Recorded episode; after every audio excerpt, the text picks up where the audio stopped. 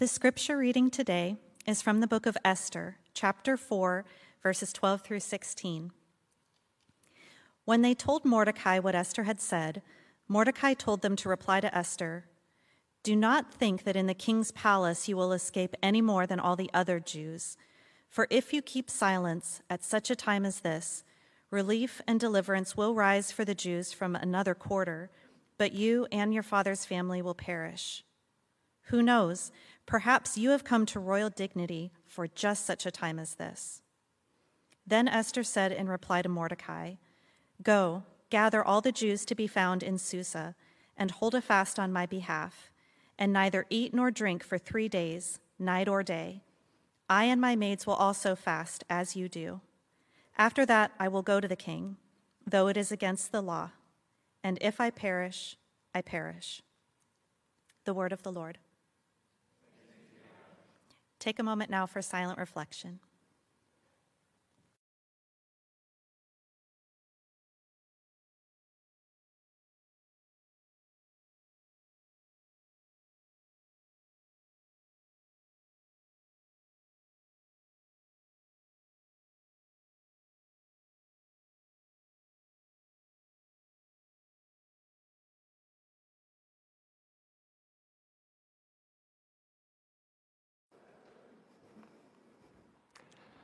May we have courage, God, to answer the call.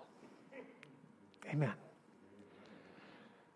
So eight years ago, I transitioned from Paul to Paula, and I've discovered the world does not treat women exactly the same as it treats men. One of the things I've come to realize is that now that I'm Paula, I am no longer judged on the aggregate body of my work. I'm only judged on my most recent accomplishment. For instance, I was brought onto the board of a large nonprofit, and I was brought onto the board because I used to teach a doctoral course, Current Trends in American Religion. So we were having a board meeting, we had a new C E O, we had a large conference, and we were talking about whether or not to have our C E O speak and give a keynote for the conference, and I said, well, she's not a seasoned speaker, so it might be better if we interview her, but if you want her to give a keynote, I would be happy to coach her. At which point, a powerful white man in the room said, well, if we're going to do that, why don't we hire a real coach? Uh-huh. It's exactly what I thought. I've done two TED Talks, two TEDx Mile High Talks. I've coached TEDx Mile High speakers. I'm a speaker's ambassador for TED. I've taught speech in three universities, two in the United States, one in Europe. Tell me, what part of that does not make me a real coach? But of course, I didn't say anything, because if I'd said something, now I'm just that woman. And if I had said something, I just would have been interrupted, because here's the truth. Proven, men interrupt women twice as often as they interrupt other men. You know, if I could just go back to Paul and tell him just one thing, tell him just one thing, it would be assume a woman knows what she's talking about and treat her accordingly. That all by itself would go a really long way. You can applaud. You're, you're allowed to applaud for that. Nowadays, I feel like I have to walk around with my curriculum vitae in my pocket just to prove that I, in fact, am older than dirt, and I have, in fact, gained a lot of knowledge in a lot of different areas. It's interesting. While I think I have gained a lot of knowledge, I wouldn't say I've gained a lot of wisdom. Wisdom arrives with the assimilation of suffering. Now, we all suffer. None of us avoid suffering, but not that many of us learn to assimilate suffering. To assimilate suffering to the purpose of wisdom, you have to be willing to allow the suffering to get beneath the level of your objecting ego and get to the level of your soul, that part of your being that searches for meaning. And there at the level of your soul, the alchemy can be done that turns that suffering into wisdom. I did not suffer much as a man, so I don't think I gained all that much wisdom as a man. As a woman, I've gone through three profound periods of suffering. Two of them I wrote about in my memoir, And I think they gave me a fair amount of wisdom. The third I'm in the middle of right now. I'll let you know how it goes once I'm through it. We're going to talk this morning about somebody who gained a lot of wisdom in a short period of time. Her name was Esther. It's four eighty-six B C. Xerxes the First is the king of Persia, and he's got himself a very comfortable position, and he decides to hold a one hundred eighty day, six-month party for the elite of his administration, a six-month-long party for the one percenters. At the end of the six months, he says, oh yeah, I probably should do something for everybody else too, so we'll have a party for everyone in all of Persia for seven days. So the one percenters get six months, everybody else gets seven days. Sounds kind of like, you know, typical human behavior. And on the first day of the seven days, he wants to bring out his wife, Queen Vashti, and parade her before the people to show what a clever man he is, that he was able to get someone as beautiful as Queen Vashti to marry him. And she refuses to do it. She's like, yeah, I'm done. That's enough. No more trophy wife. I'm not on display for the world. I'm done.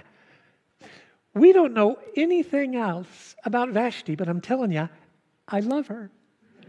She is, in fact, full of courage because more than likely, she paid for that with her life.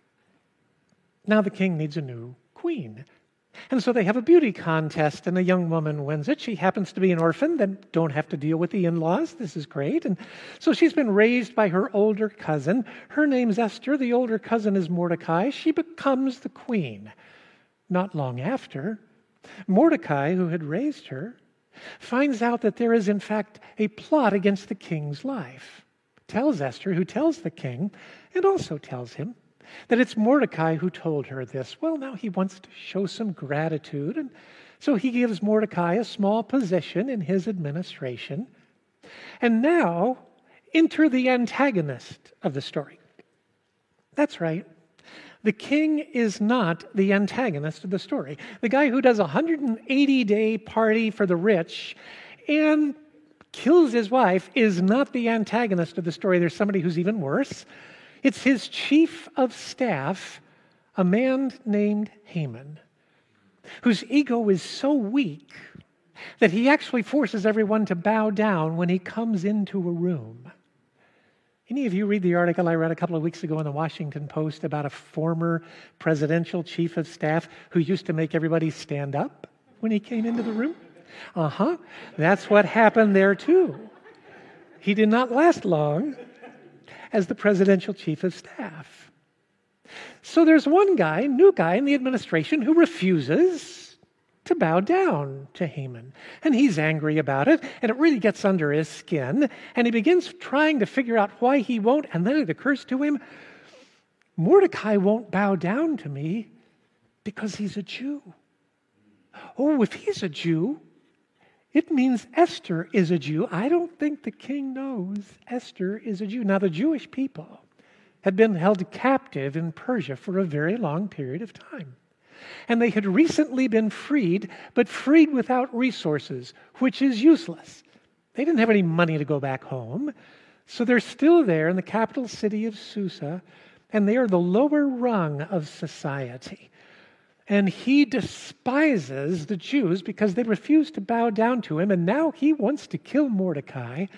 And so Haman goes to the king and says, you know, I've made some good investments, and I've got a good bit of money, and I can give a good bit of money to your treasury, and all I need you to do is just to sign this one decree. You don't even have to look at what it says. You don't even need to read it if you don't want to. Just sign it. The king's like, hmm. Money for the treasury. Okay, he signs it.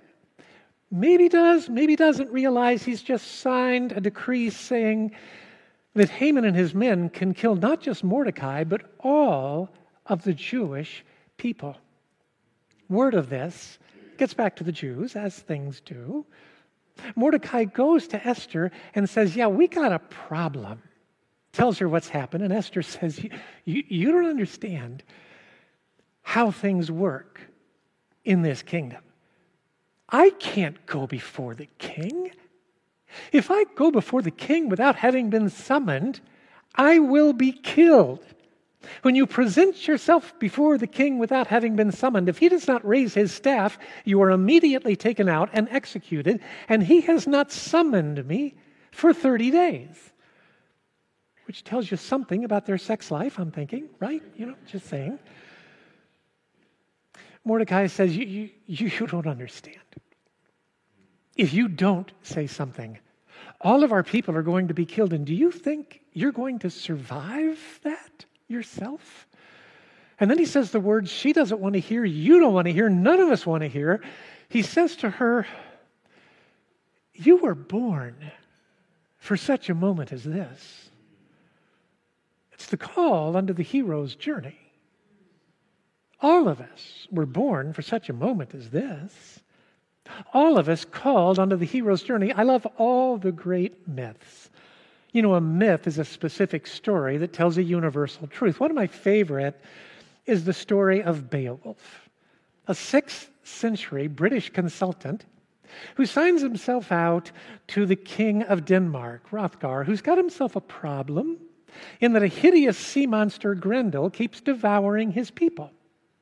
So Beowulf shows up with all of his men, kills Grendel, huge party at the Great Hall that night. Life goes well until later on that night, even more of the king's people are devoured by an even more hideous sea monster.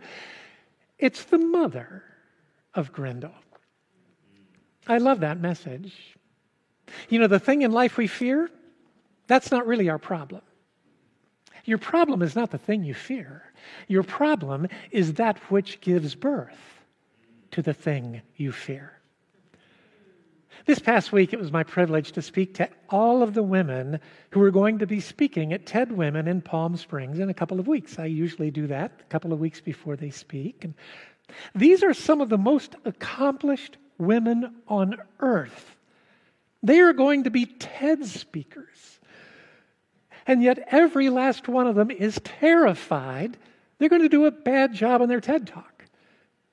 And I said to them, you know, the problem is not that you're afraid of doing a bad job on your TED Talk. The problem is what gives birth to that fear. It's your sense, accomplished as you are, that you are in fact an imposter. All of us feel it. Nobody escapes it. Oh, they meant to, they meant to invite the other Paula Stone-Williams, you, you, you know, the one who cured the common cold and invented the first time machine, not me. That's how they all felt. I said, all of us have this sense that we're just not enough as we are, that we just can't be loved as we are. We're only loved as long as we're able to be useful to others. Our problem is not the thing we fear. It's that which gave birth to the thing we fear, that we're not enough. And now, Beowulf knows he's been called. He alone is going to have to go down to where the mother of Grendel lives in a deep, dark, black lagoon, and he's going to have to battle her alone, and he's utterly terrified. And that's another important lesson of this myth. Courage is not the absence of fear. The absence of fear is stupidity. Courage is moving forward even though you are absolutely filled with fear. And he's ready to go down into that deep, dark, black lagoon, and the king gives him a bunch of tools to take with him, including a sword so special it has a name, Hrunting. He drops down into the bottom of that deep, dark, black lagoon, and before he even hits the bottom, he's lost every one of the tools he took into the battle with him, because this is how it goes when you're called onto the hero's journey. The tools you take into the battle are never the tools that are going to allow you to defeat the enemy. You will only be able to defeat the enemy with the tools you discover in the midst of the battle. This is why we always reject the call onto the hero's journey. We say, I don't have what it takes to do this task. Of course you don't, but you're called to it. And once you get there, you'll find the tools you need. For three days and three nights, he battles the mother of Grendel. and then finally sees on the wall attached to a chain a glowing sword. He breaks it off the chain and cuts off her head, and he goes back to the top of the water exhausted because it takes a long time to kill a monster. Three days, three nights, maybe longer. And now, Esther has got to decide, will she respond to the call onto the hero's journey? Has she been born for such a time of this? If she goes to the king and he does not raise his staff, she will be killed. If he does raise his staff, well, now she's got to tell him she's Jewish, which might cause her to be killed. And if she does that, then she's going to have to say to him, you're an idiot. You signed a decree that is going to bring about my own death, and you need to trust me to figure out what the solution is to this, which is not going to go well in a patriarchal society. And so she says to Mordecai, have the people pray and fast for three days, and I'll go before the king. And if I die, I die. That's courage. She goes before the king. He raises his staff. She says to him, I'm going to have a special dinner tomorrow, and there's some things I got to talk to you about. And so he invites other people, including Haman, his snake-in-the-grass chief of staff. And the next night, she says to him, I'm Jewish. He doesn't kill her, doesn't seem all that bothered by it. And then she says, and you have signed a decree that allows Haman and his men to kill every Jew in all of Susa, including me. And now Xerxes is so upset, he leaves, rushes out. Haman comes to her and is begging for his life. He knows he's in trouble. The king comes back in, sees Haman begging for his life in front of Esther, thinks that he's assaulting Esther, and immediately has him taken out and hung on the gallows he had created on which he was going to hang Mordecai. There's a certain kind of justice there. That's American justice, giving people what they deserve. That's what we're into here. It's not Hebrew justice. Hebrew justice, tzedakah, is giving people what God wants them to have. Hebrew justice looks a lot more like forgiveness and mercy and grace. And now she says to him, we, we've got a problem because, see, you've signed a decree, and even the king cannot unsign a decree. And so all of Haman's men are going to destroy my people. What are you going to do? And he said, okay, I will give the Jewish people the right to bear arms, and I will make sure they attack all of Haman's people before they are attacked. And so that's what happens. They kill about three hundred of his leaders, including his ten sons. And the king comes back and says, is that enough?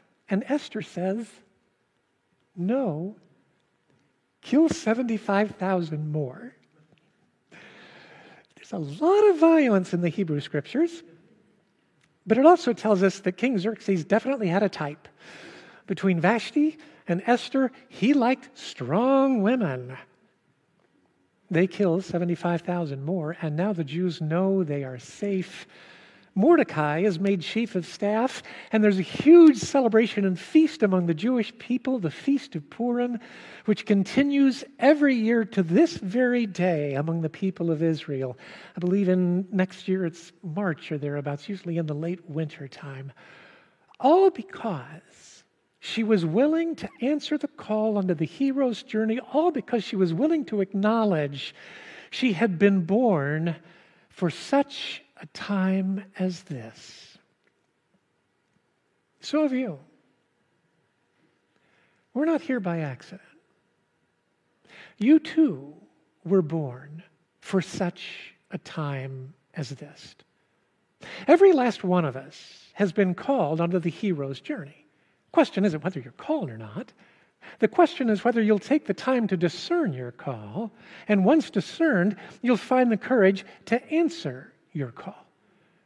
Where you will you be called? Where God calls us will always be at a place that removes suffering from the world. I love what Frederick Buechner said. Where you were called is where the world's deep hunger meets your deep gladness. You will always be called in the areas of your gifts. You know, we all have abilities. Abilities are things we're good at, but we really don't enjoy. That's your abilities. But then we also have gifts. Gifts are abilities we have that we enjoy so much, we lose track of time when we're doing them. And then we also have a pinnacle gift. That one gift that everybody says to us, oh, you're one of the best at this. We will always be called onto the hero's journey within the realm of our gifts or our pinnacle gifts. And you might think to yourself, oh, I've been called. I'm so excited about this call. This is what I've wanted to do my whole life. I'm excited. This is great. Yeah, no, that's not your call. That's somebody else's call. Because your call is always going to be responded to with an oh, sh- not an oh, joy of joys. Because it's always going to take you to a place you don't think you have what it takes to get through the battle. But the call knows. You will find the tools you need in the midst of the battle. Esther did. And you will be able to lessen the suffering of the world, but only if you answer the call. So, I suppose that is the question. What is the call that terrifies you, that you know you've been called to? And will you find the courage to answer that call? Think about that. And listen to these words of Mary Oliver. One day you knew what you had to do and began, though the voices around you kept shouting their bad advice. One day you knew what you had to do and began, though the voices around you kept shouting their bad advice, though the whole house began to tremble, and you felt the old tug at your ankles. Mend my life, each voice cried. Mend my life. But you didn't stop. You knew what you had to do, though the wind pried with its stiff fingers at the very foundations, though their melancholy was terrible. It was already late enough and a wild night, and the road full of fallen branches and stones. But little by little, as you left their voices behind, as you left their voices behind, As you left their voices behind, the stars began to burn through the sheets of clouds, and there was a new voice, a new voice, a new voice, which you slowly recognized as your own, that kept you company as you strode deeper and deeper into the world, determined to do the only thing you could do, determined to save the only life you could save. Will you pray with me? Oh God, it's so terrifying to know we've been called. And we just want to be safe. And you call us to be courageous, not safe. To step forward to where the world's deep hunger meets our deep gladness. Give us the courage to answer the call. For this we pray in the name of Christ. Amen.